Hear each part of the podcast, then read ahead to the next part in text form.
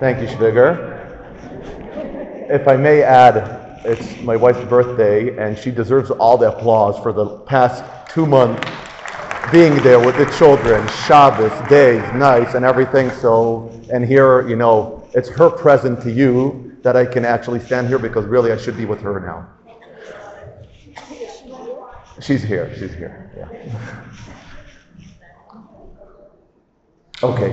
Um, the truth is, I'm really grateful also because it's the first time I can't remember since when that I'm actually giving a shiur. I told my uh, wife I'm wearing, you know, my black and white uniform, which I'm not used to wear anymore, wearing a suit. So it's like everything is a little bit weird for me, you know, when you come back from the army into the regular life, like everything is you're living in a bubble and this is the real life. Um, so it's a great opportunity for me. Thank you very much. Um, thank you. I would like to share with you um, an experience I had about a month ago.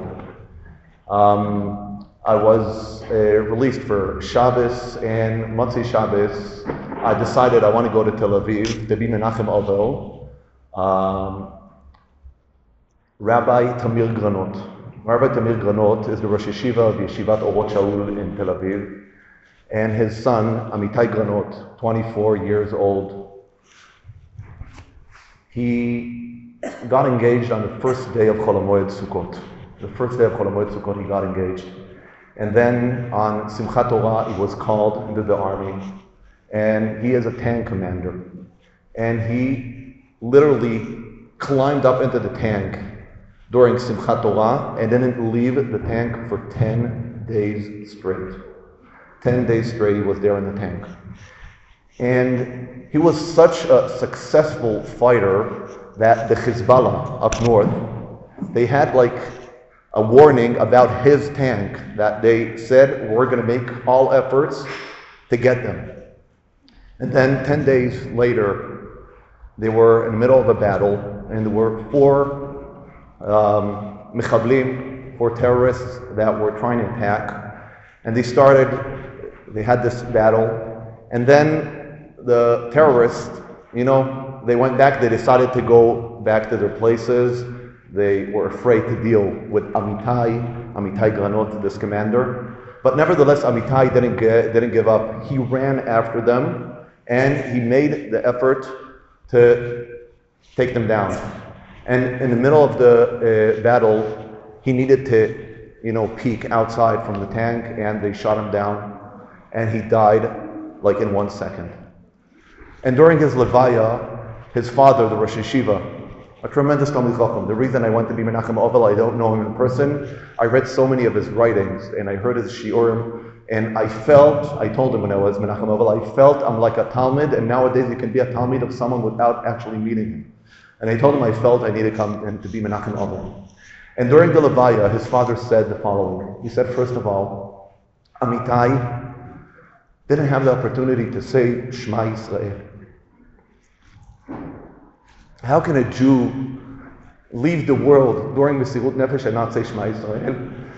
and he asked everyone to join him together in the Levaya saying Shema Yisrael together. So he said, that's the first thing I'm asking you. Let's say together with Amitai because he didn't have the opportunity. We're going to say together Shema Yisrael. The second thing he said, he said in Torah it says the following in Sefer Dvarim that before you go out to the war, the Kohen Gadol stands up in front of everyone and he tells them the following Mi ha'ish asher eras isha. Whoever got engaged, velo lekacha. He didn't marry her yet. Yelech ve'yashov lebeito. He should go back. He shouldn't join the battle. Pen yamut b'milchama. He might die there. Ve'ish acher yikachena. She's going to get married to someone else. And he said, My amitai, this pasuk is about you. Because this pasuk says that you're supposed to come back from battle if you're engaged, and you got to build your life. But that's only in milchemet reshut, an optional milcham. In milchemet mitzvah, when there's a milchemet mitzvah, even a chassan during his chuppah should start his chuppah and go out to fight. And he said, "You Amitai, you were moiser nefesh. You did everything for Am Yisrael." And he said, he told me during the Nichum Avelim, You know what? If Amitai would have called me just before that battle and asked me, Abba, what should I do? The terrorists already ran away. They're not, they're no danger now. Should I go and go after them intentionally and put myself in danger? And he said, Listen, he told me, I would have told him, Amitai, you have your whole life ahead of you. You have your kala waiting for you. He told me he spoke to his kala. They didn't schedule a time, a date for their chasana, for their wedding. And they spoke when he was in the tank, and he said, "You know what? I'm not going to wait anymore. Next time I'm leaving the army, I'm going out for a for for a, for a short release. I'm gonna uh, we're gonna get married, even ten people. We don't need the whole ceremony and everything. We're there, ready to build their life together." But he said, "You know what?" He told me, I gave him the chinuch every time when you go after the battle, don't think about yourself. Think about Klal Yisrael. And he died, and he was Moiser Nefesh doing that, Moiser Nefesh for Am Yisrael. And we have really, in the past two months, we see so many Jews that are Moiser Nefesh, putting everything aside. During Simchat Torah, I'm, I'm telling you because I hear it inside in the army. They say in the army you have a special award they give for special gvura. It's called Itur Ha'oz, Itur Gvura. There are special awards for like significant and outstanding uh, uh, people going and throwing themselves to save Am Yisrael. And they say that in the past wars, they give an average about two to three awards. During the Second Lebanon War, not even one award was given. Now they're estimating about between 120 to 150 awards for people who did everything to go and fight and protect Am Yisrael. And what I wanted to, to speak today is about that spirit, about that ability of Am Yisrael, which is unbelievable what happened here. Where did that come from? Where those powers come from? I would like to go back in history. We're going to speak a little bit about Hanukkah and try and understand where did that come from. So let's talk a little bit history and give you a little bit an overview, a macro view about the history of uh, Am Yisrael towards the end of Beit Rishon, the first temple, and Beit Sheni, the second temple. If we go back and we talk about the challenges of Am Yisrael when Am Yisrael needs to deal with enemies, the first enemy that Am Yisrael deals with is Mitzrayim. Mitzrayim, we were slaves there. We wanted to go uh, out, to be free, and we were fighting to be free. And Baruch Hashem, we had the miracles of Yetziat Mitzrayim, which till this very day, every Seder night, we tell this story to our children, how we were released, Aseret HaMakot, all the things. And we can say that when we reached uh, the, the, what, what we had to reach, when we got to that peak, we said what? Shirat Hayam. What is Shirat Hayam? Shirat Hayam, that which we say every day, is the time we can stand and say, Baruch Hashem, the job was completed. Mitzrayim were defeated, and we can stand and say Shira and thank and praise Hashem for what He has done for us. So that's the first enemy we know, which He wanted to enslave us, and we were free.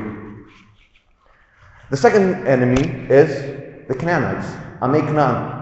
We come into Eretz Israel and we have a mitzvah to conquer Eretz Israel. When we want to, want to conquer Eretz Israel, we have here nations that live here, and our mitzvah is to conquer Eretz Israel. And when they're fighting against us, again, they have their interest. What's their interest? They want their house. They want their lands. So there's a clash of interests here, and Baruch Hashem, Am Yisrael. Time of Yoshua Bin Nun, later on a little bit into the uh, Shoftim era, Am Yisrael completed, completed the mission. When? By the time of Dvorah HaNeviah. Dvorah HaNeviah and Barak ben Abinoam. That is the time when Am Yisrael completes the mission of defeating the enemies who are here in Eretz Israel and fighting with us on Eretz Israel. That's when we stand again and we say Shira, Shirat Dvorah. Shirat Dvorah, that is the second period where we can say we completed the mission. The first mission was defeating Mitzrayim. We said Shira. The second mission was defeat, defeating the Canaanites. That was the mission was uh, uh, accomplished during the time of Dvorah Neviah and uh, Barak ben Abinoam. The third mission, that's the third enemy, is defeating our neighbors. Our neighbors are not living in Eretz Israel, but they're around us. We're talking about Aram. Aram is Syria. Ammon and Moab, that's the area of Jordan. Edom, that's uh, South Jordan. These are our neighbors.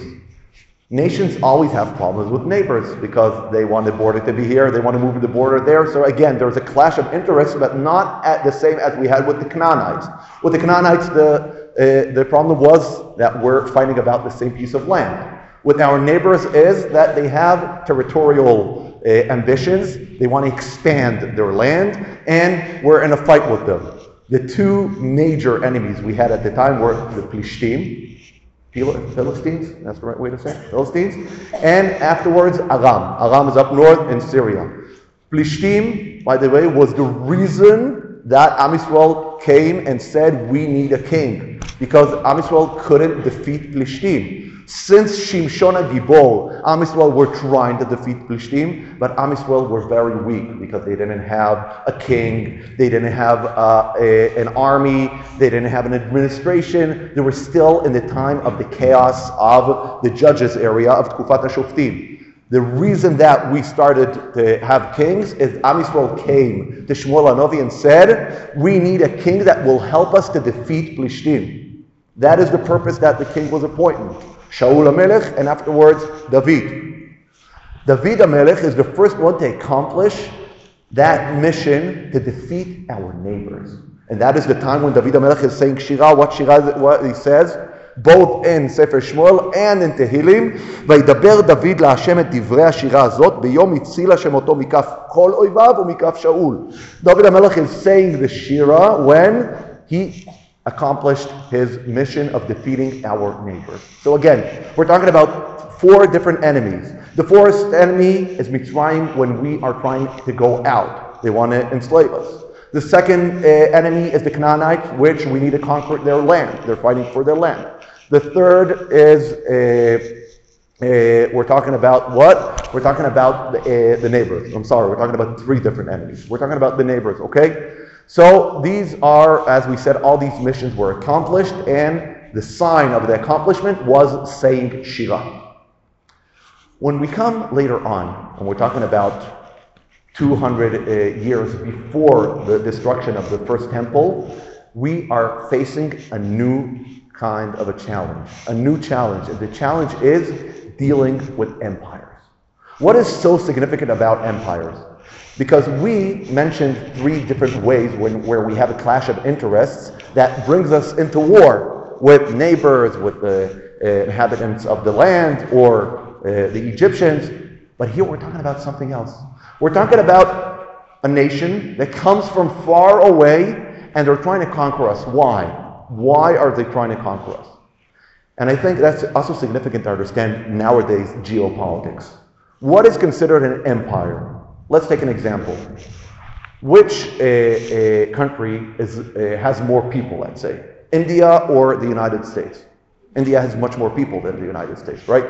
May, which country is, uh, uh, is larger, America or Canada? I think Canada is larger than America, if I'm not mistaken. We're talking about the land.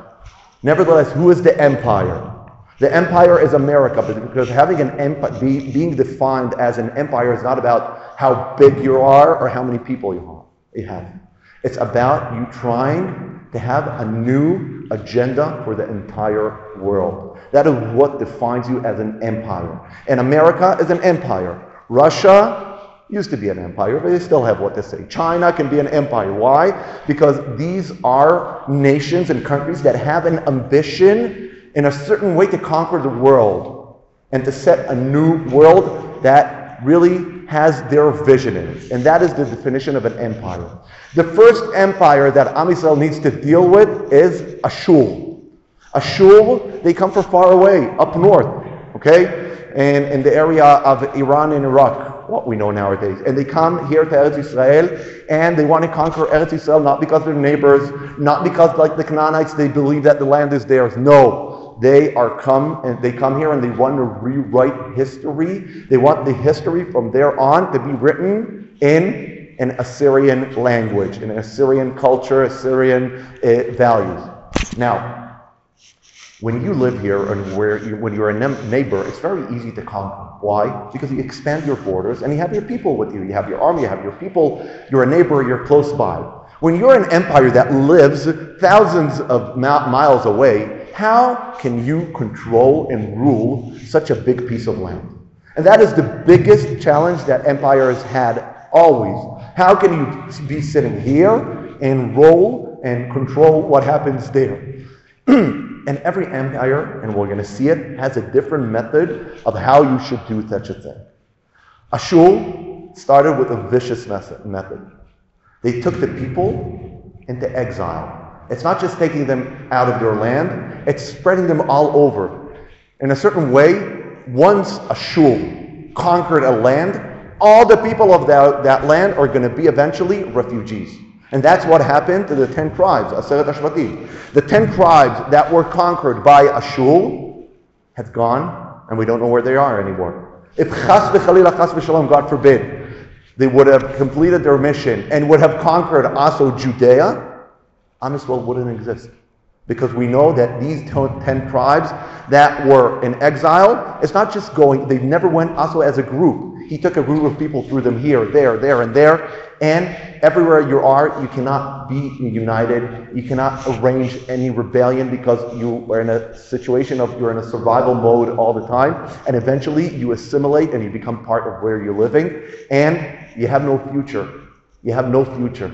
And Baruch Hashem, we had the tremendous, tremendous miracle by Chizkiyahu Melech, together with Yeshayahu Nabi, that the king of Ashur had a siege on Yerushalayim. He was about to conquer Yerushalayim, but there was a miracle, and Ashur had a threat from somewhere else, from up north, and they had to give up. By the way, whoever happens to go to the British Museum, you see it there on the walls, engraved on the walls from Nineveh, from the king of Ashur, when he says, I took Chizkiyahu, the king of Judea, and I closed him in his city like a bird in a cage. That's what he writes there.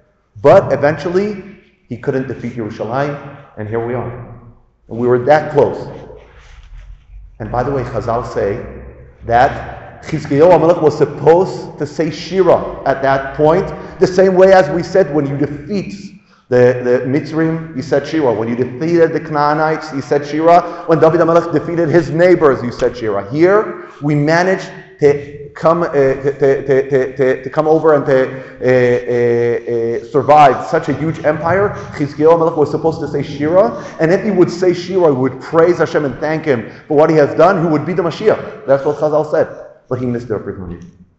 But that's only the first empire we're going to have, and we're going to see what's ha- what happens with the other empire. The next empire to come after Ashur is Babel. Babel is the empire that destroyed the Bet HaMikdash eventually. And again, they have a worldwide agenda, Babel. And what's their way to control far countries? They take the elite of the nation. And when we talk about Am Yisrael, it's the Talmidei Chachamim, it's the Kohanim, it's the uh, uh, rich and powerful people, and you take them into, uh, to, to, exile. You do not take all the nation out, but you take only the important groups out. And that's what happened when Babel conquered Eretz Israel. That is what we call Galut HaCharash veHamasger. Galut HaCharash veHamasger is all the elite of uh, Am Israel that were in exile in Babel, in Eretz Israel. Most of the people stayed here in Eretz Israel later on there was another rebellion, they had to do a second exile. But you should know, most of Am Israel stayed in Eretz Israel. That is the tragedy that we know about Gedaliah ben Achikam. Gedaliah ben Achikam, after Babel conquered Eretz Israel, he was the leader of the people that stayed behind. These people are most of the people. Most of Am Israel stayed behind. He was the leader, but then eventually they had to escape because of the politics that they, had there between Gedaliah ben Achikam and Ishmael ben Netanyah. Let's put that aside. I'm not going to talk about it now. But that is the methods that Babel uh, used as an empire to rule. The third empire that comes afterwards is Paras uMadai. Parasumadai, the Persians, they have a different method. They believe in giving you a full autonomy where you live religious autonomy that we know Koresh. Koresh, the great king who gave the permit to rebuild the Beit HaMikdash. What happens with Koresh? Koresh is the king. He still is the ruler and the king of uh, Eretz Israel and all the empire. He tells you, I'm going to be nice to you. I'm going to let you go back to Eretz Israel, rebuild your temple. You have an autonomy, but you're going to be under our control. You're going to pay taxes. You're going to obey our orders. And we're going to give you a little bit of a sense of being a little bit autonomous, not a lot more than that. And now we're coming to our main subject. The next empire is Greece. Greece. Alexander the Great. Alexander the Great, about 300 uh, BC, uh, goes out and conquers the world. And as we know till this very day, you know, from all the empires we mentioned, no one is famous as Alexander. How come? Because Alexander is considered one of the people who brought the light of, you know, humanity into the world, the Hellenism as we call, admiring the, uh, the people, admiring the philosophy. Alexander was a pupil in the school. He was a student of Aristotle. He was very close to the Greek uh, philosophy, and he is the one who wanted to bring the Greek Enlightenment to the, all the barbarian world uh, around. And he was very smart. They were very smart because if many of the, most of the empires, as we said, eventually failed to control the countries far away, they decided we're going to come into these countries, into these cultures, and we're going to change them from the inside. And that is the best way to rule. When you come with your culture, and they had a powerful culture, they had a very powerful culture. It was considered the most progressive culture at the time.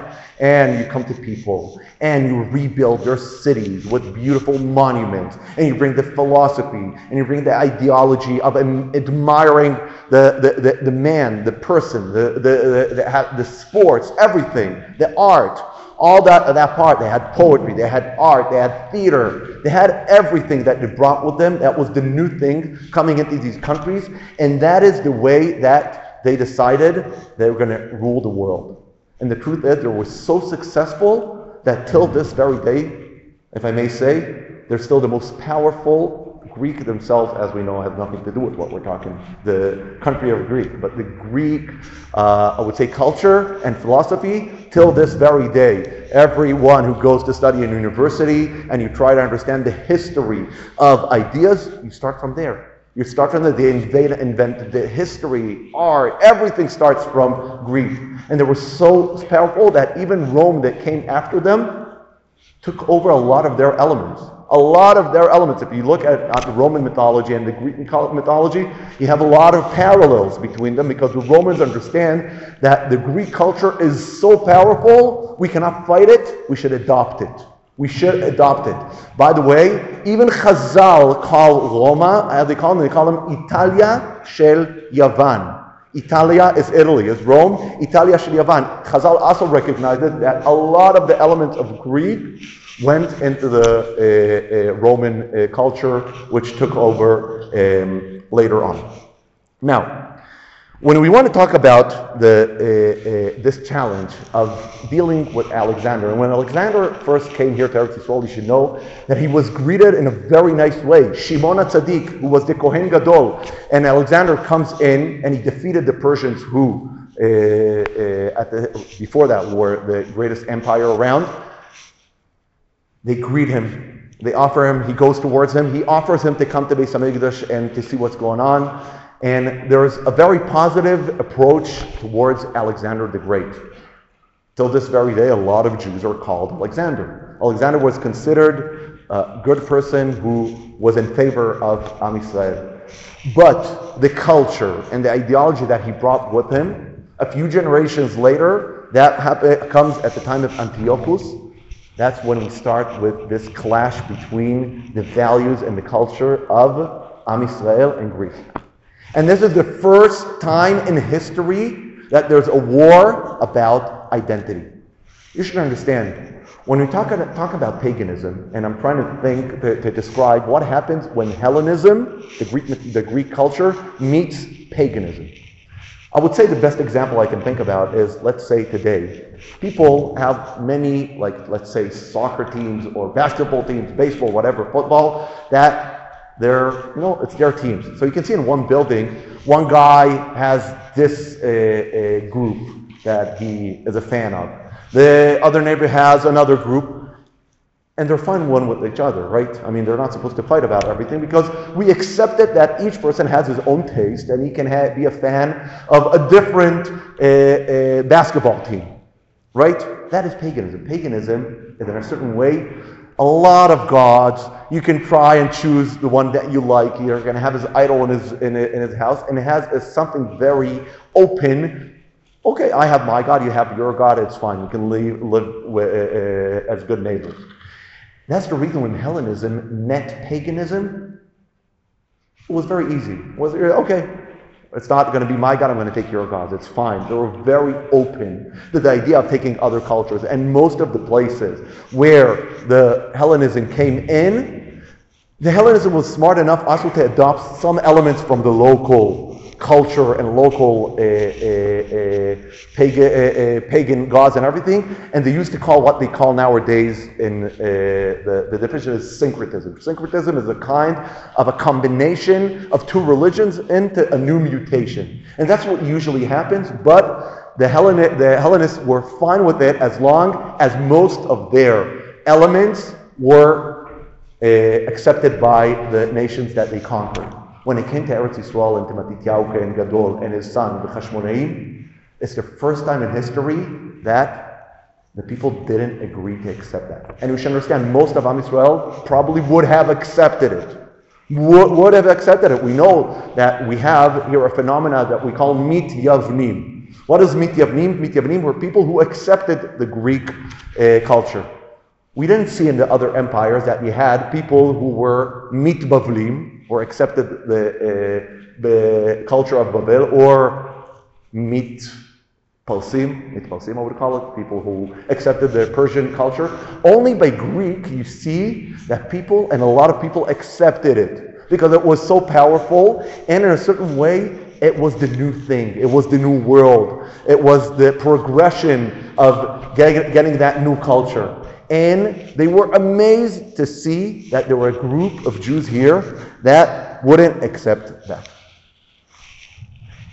And if we want to go uh, maybe a little bit uh, back and try to understand what happened during that time of the second temple of Beit Sheni, and what is uh, what were the people driven by that they could stand up against this huge empire that all around the world they have tremendous successes. And here, in this small piece of land, you have this group of Jews that stand for their culture, wouldn't accept the Hellenism, and they managed to create a Jewish kingdom, a Judean kingdom, for close to 200 years. Close to 200 years, an independent uh, uh, uh, state of Jewish people during the Second Temple. What happens? How does such a thing happen? Let me take you back to the time between the uh, uh, first temple and second temple. After the destruction of the uh, first temple and the exile, as we said, that Bavel took a lot of the people, the exile uh, out of the Eretz Israel, the elite and everything, Am Israel were standing at a point that they had a problem. They had a lot of questions about their identity. And we see, by the way, that from the point that the empires came into Eretz Israel, from the time of Ashur, we see at the same time that the Nevi'im, the prophets, starting, are starting to write their books. Who are these prophets? Yeshayahu, Yirmiyahu, later on Yirmiyahu, Yechezkel. They're starting to write their prophecies when? When the empires come in. Why? Because when an empire comes and tries to conquer you, you're standing in front, you're dealing with new questions you didn't deal before. The first question is, will Am Yisrael survive? Will Am Yisrael survive? Because we see an empire that is aiming to take over everything and reshape history and reshape the uh, geopolitics, and Am Yisrael might not survive. And we see, after Ashur, five-sixths, that's the ten tribes, five-sixths of Am Yisrael, that's more than 80% of Am Yisrael, disappeared. And Am Yisrael are not sure they're going to survive. A lot of the questions why do we deserve this? Why do the evil people are succeeding? These are a lot of the questions that the prophets, Yeshayahu, Yirmiyahu, Yechezkel, are dealing with, and we don't see these kinds of discussions in Tanakh before that because we have new kinds of dilemmas that Am Yisrael need to deal with. Okay? Now, after Babel destroys Uh, uh, Beit Rishon, after the Churban, Am Yisrael faces those dilemmas in a very hard way. What is our role in history? Are we going to survive as a nation? Will we have a new Beit Mikdash? Is HaKadosh Baruch Hu still loves us and is with us and everything? And Yechezkel Navi, Perek he brings down those questions and he brings the dilemma that Am Yisrael actually says, you know what, we might give up. We're not going to continue. There's a limit. We cannot, be, we cannot, we cannot, we cannot, we cannot take it anymore. I'm going to read the pasukim. What you think is never going to happen? What do you think? אשר אתם אומרים נהיה כגויים כמשפחות האדמה, משפחות הארצות לשרת עץ ואבן. You're going to say I'm going to be like all the other nations, the pagan nations that don't feel so significant. They're very easy to control and to change and to take over. What are we fighting for? חי אני נאום השם אלוקים. הקדוש ברוך הוא swears. אם לא ביד חזקה ובזרוע נטויה ובחמה שפוכה אמלוך עליכם. I'm going to make sure you're going to stay with me forever. How did that happen? That is the prophecy of Yechezkel. How did that actually happen? When Am Yisrael comes back in the beginning of Beit Sheni, Shivat Zion. Shivat Zion is the time when the Jews are starting to come back from Babel and to rebuild here the land. The main leaders that helped Am Yisrael to rebuild the country were Ezra and Nehemiah. Ezra was the spiritual leader, and Nehemiah was the political leader. And Ezra Sofer needs to deal with a nation that is really broken to pieces. He needs to rebuild their identity, to, to, to, to, give them the right image, the right perspective. What are you part of? And that is the reason that Ezra Sofer writes the Sefer Divrei Yamim. What is Sefer Divrei Yamim? Sefer Divrei Yamim, whoever reads it and doesn't understand what is the agenda of the writer of Ezra Sofer, he thinks it just repeats the history like it was written before. Not at all. Sefer Divrei Yamim is a book that gives you hope. It starts from Adam Rishon telling you, listen, we come from very high places, from Adam, Adam Rishon, and we can be part, and we are the sons of Abraham, Yitzchak, Yaakov, go through Jewish history. It never, Divrei Yamim never mentions the sins of Malchei, Malchei, Malchei Yehuda. It doesn't mention. Even David HaMelech Sefer Divrei Yamim ignores everything. It gives, just gives you the nice stories. No challenges. Where does it end? It ends by Koresh giving Am Yisrael the permit what to do to go and rebuild the Beit HaMikdash. It's so different from Sefer Melachim. Sefer Melachim, you see, it ends in the Churban. Beit HaMikdash, Beit HaMikdash is destroyed. Am Yisrael is in exile. Nothing is left. Sefer Melachim ends with the tragedy. Sefer Divrei Yamim ends with the hope. And the whole uh, uh, narrative of Sefer Divrei Yamim that was written by Ezra is I'm going to write the history of Am Yisrael now in the beginning of a Beit Sheni, and I'm going to give them the perspective that they can continue that tremendous history. And now, Rabbi Yehuda Levi, during his argument with the king of Kuzar, the king of Kuzar asks him why Beit Sheni never uh, uh, uh, had the glory and the level, the madrigah, the spiritual level of Beit Rishon, of the first temple. And the Kuzari tells him, you know what's the reason? Because when Am Yisrael were giving the permit by Koresh, the Persian king, to go back to Eretz Israel and to rebuild the Beit HaMikdash, only a few Jews came back, and not from the elite. The elite stayed there. They liked their nice villas on the Prat and the Chidekel. They had their golf clubs. They had their uh, malls and their shopping centers and their beautiful cars. And they preferred to stay in Bavel and not come back to Eretz Israel. What do you have in Eretz Israel? Nothing. It was destroyed land. You need to have the right motivation to go and build it.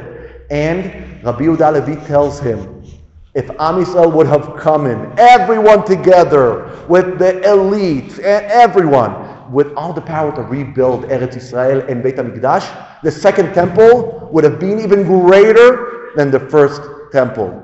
There is a prophecy by Chagai Navi, Gadol abayit ha'acharon min abayit harishon. There's a prophecy that the second temple was supposed to be even greater than the first one. But what happened, the Kuzari said?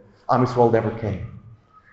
And what's interesting is that the king of Kuzar asks him, Hey, Rabbi Yehuda Levi, you're living now. It's about 1,000 years ago. Why are you here in Spain, in Andalusia? Go to Eretz Israel. You know what he answers to the king of Kuzar? Matzata mekom chirpati melech Kuzar. You found a place where I'm ashamed of myself. And what happens eventually?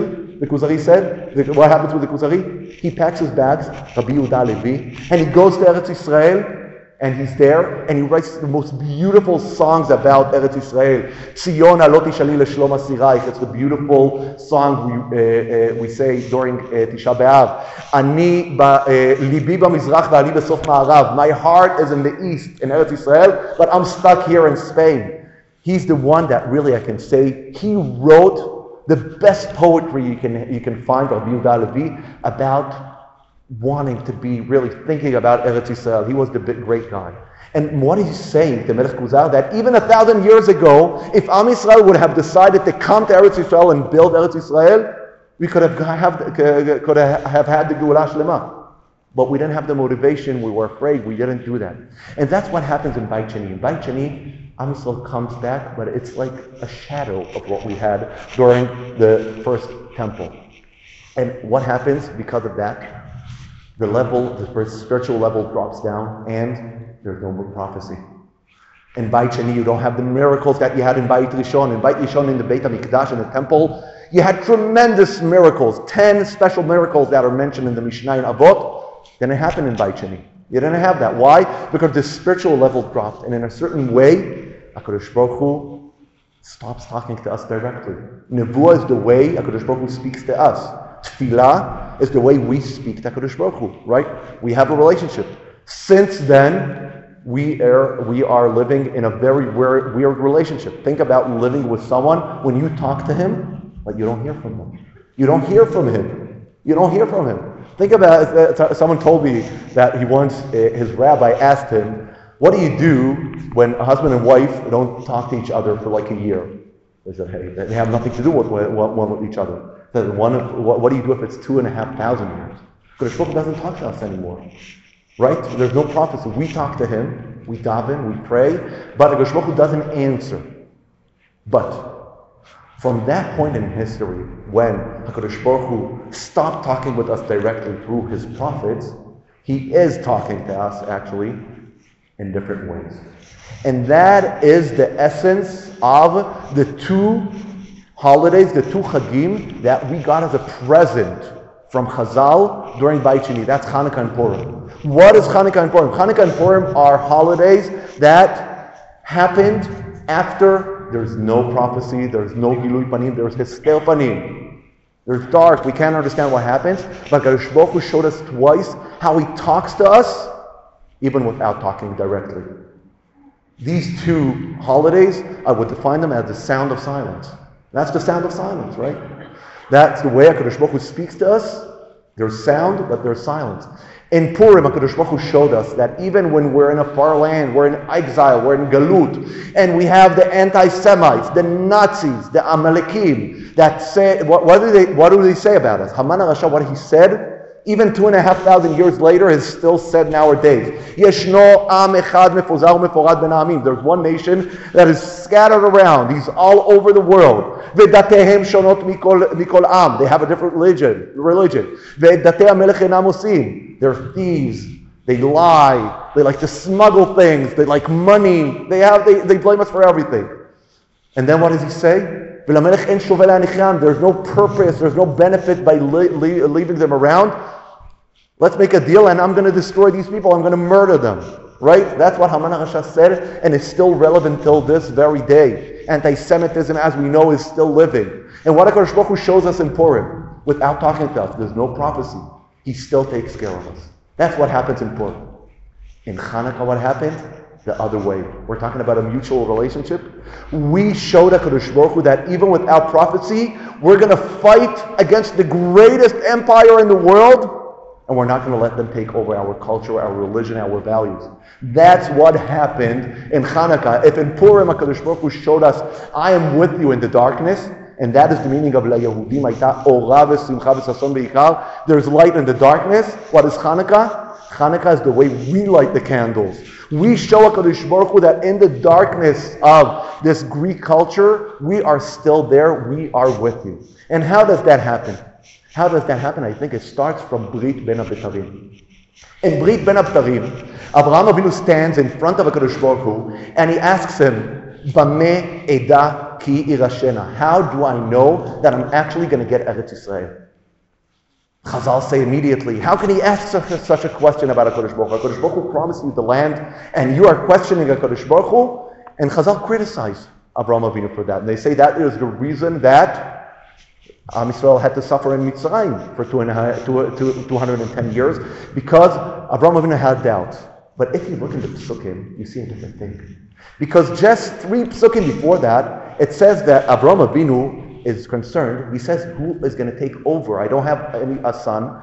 And what do I have? I have my slave, Damasek Eliezer. He's the only one who can take over. So what am I going to do? And Baruch promises him, don't worry, you're going to have a son. And it says, Vaya'amen b'Hashem vayachshevea lo letzadaka. Avraham Avinu believed in what Hu said, and Hu said, it, it, was tremendous what you did, Avraham Avinu. How can it be that three psukim later, Avraham Avinu suddenly has doubts? So I heard a pshat, and I think it's real emes. When Avraham Avinu asks, Bame edaki irashena, he doesn't doubt, he doesn't have any question about HaKadosh Baruch giving us the land. But Abraham Avinu knows that it's not only about HaKadosh Baruch giving us the land, it's about us taking over the land. It always has to happen. HaKadosh Baruch Hu is going to do his part, but we need also to do our part. Abraham Avinu asks HaKadosh Baruch Hu, how do we know that Am Yisrael through history is going to have the motivation to actually go and fight for Eretz Yisrael, fight for its values, and stand up for itself?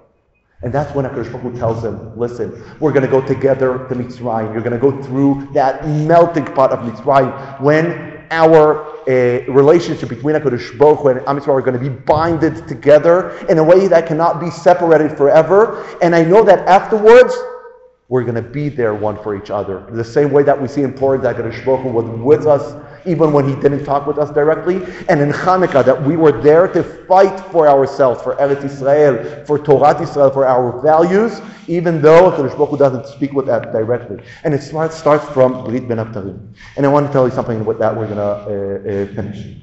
That Jewish sparkle, that nitzotz, that we see I think in the past two months, you see it going out and exploding in a way I can't describe. Just this Shabbos, I was sitting with a Russian engineer that is serving with me in my unit. This is a guy, never had a bar mitzvah, never put on tefillin. Okay? He told me from the first day of the war, he's wearing tzitzis and he doesn't know why. He told me, I don't understand what are these uh, weird strings I'm wearing, and I'm wearing them. And he was sitting with me, Shabbos, he told me, I want to come with you to daven. We had a show there. He was sitting, he told me, explain to me what to do. He doesn't know to say a word, a bracha and everything. And he told me, I feel it's bursting out of me. It's something that I can't explain. That's what he tells me. This guy's a PhD in the Technion teaching uh, uh, engineering. We're not talking about the, and he is say, I can't explain it. And I want to tell you one last story. During Simchat Torah, there was this little boy called Ariel Zohar. He was the son of a photographer of uh, the newspaper, Israel Hayom. And his whole family was murdered in front of his eyes. And he survived. The only one from his family that survived, 13 years old, Ariel Zohar. And he was evacuated uh, somewhere else. And after a few days, Zaka get a call, phone call from him, and he starts crying and he says, The last thing my father did for me was bought for me a pair of tefillin. I beg you, please go there into Kfar Aza and give me my tefillin. I don't know what's going on there. It's the last thing I have from my parents. And actually, the Jewish State's Army had a special mission of going and getting a tefillin for this boy. And this boy comes from a total secular Chiloni family that has nothing to do with Yiddishkeit. And the grandfather said, I had the same story when I was in the camps and then by the Nazis. I had tefillin that survived with me all through. those years, those horrible years in the concentration camps, I had that feeling. And I see this, uh, these uh, stories, and I say to myself that that Jewish sparkle that the Hashmonaim had to go and to fight and to defeat such a huge empire are still here. The anti-Semitism is still here, and the power of Am Yisrael, that sparkle is still here. Bezrat Hashem, with that sparkle, with that koach that starts from Avraham Avinu through Brit Ben Abtarim, that because of that, we survived all these empires. that Kadosh Baruch Hu protected us, and we also knew to keep that power that came. Really, we saw in Hanukkah, we saw the power of that. That is what the Bezrat Hashem is going to help us now with that power to overcome and to win this war. Bezrat Hashem.